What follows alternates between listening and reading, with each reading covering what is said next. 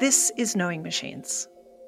I'm Kate Crawford, and I'm one of the many voices that you'll be hearing over the next several weeks. So we're in the middle of a worldwide experiment with some really high stakes. Artificial intelligence reached an inflection point in twenty twenty-three. This is the year when A I systems are being built into almost every industry you can name. It's like the everything, everywhere, all at once for generative A I all across the planet. And many people are understandably drawn to thinking about A I as being almost magical. You know, we type a question into a text box and we get this immediate answer. We can summon a picture of literally anything with just a few words.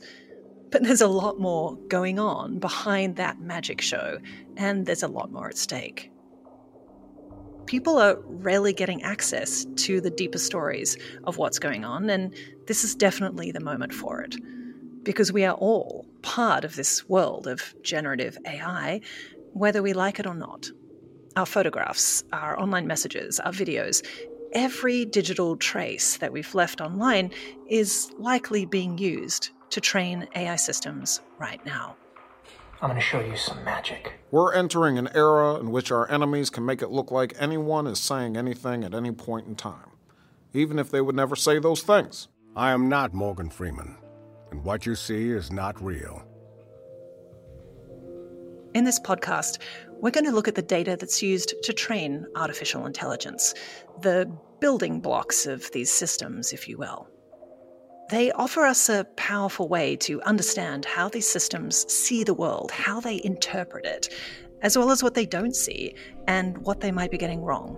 So we're here to discuss what that material is and why it matters.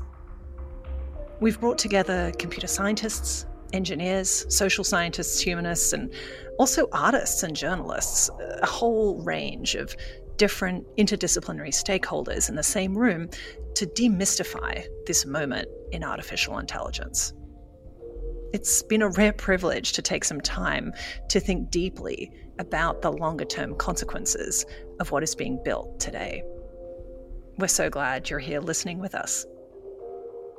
The first episode will drop on Monday, October thirtieth, and it'll be available at knowing machines dot org or wherever you get your podcasts.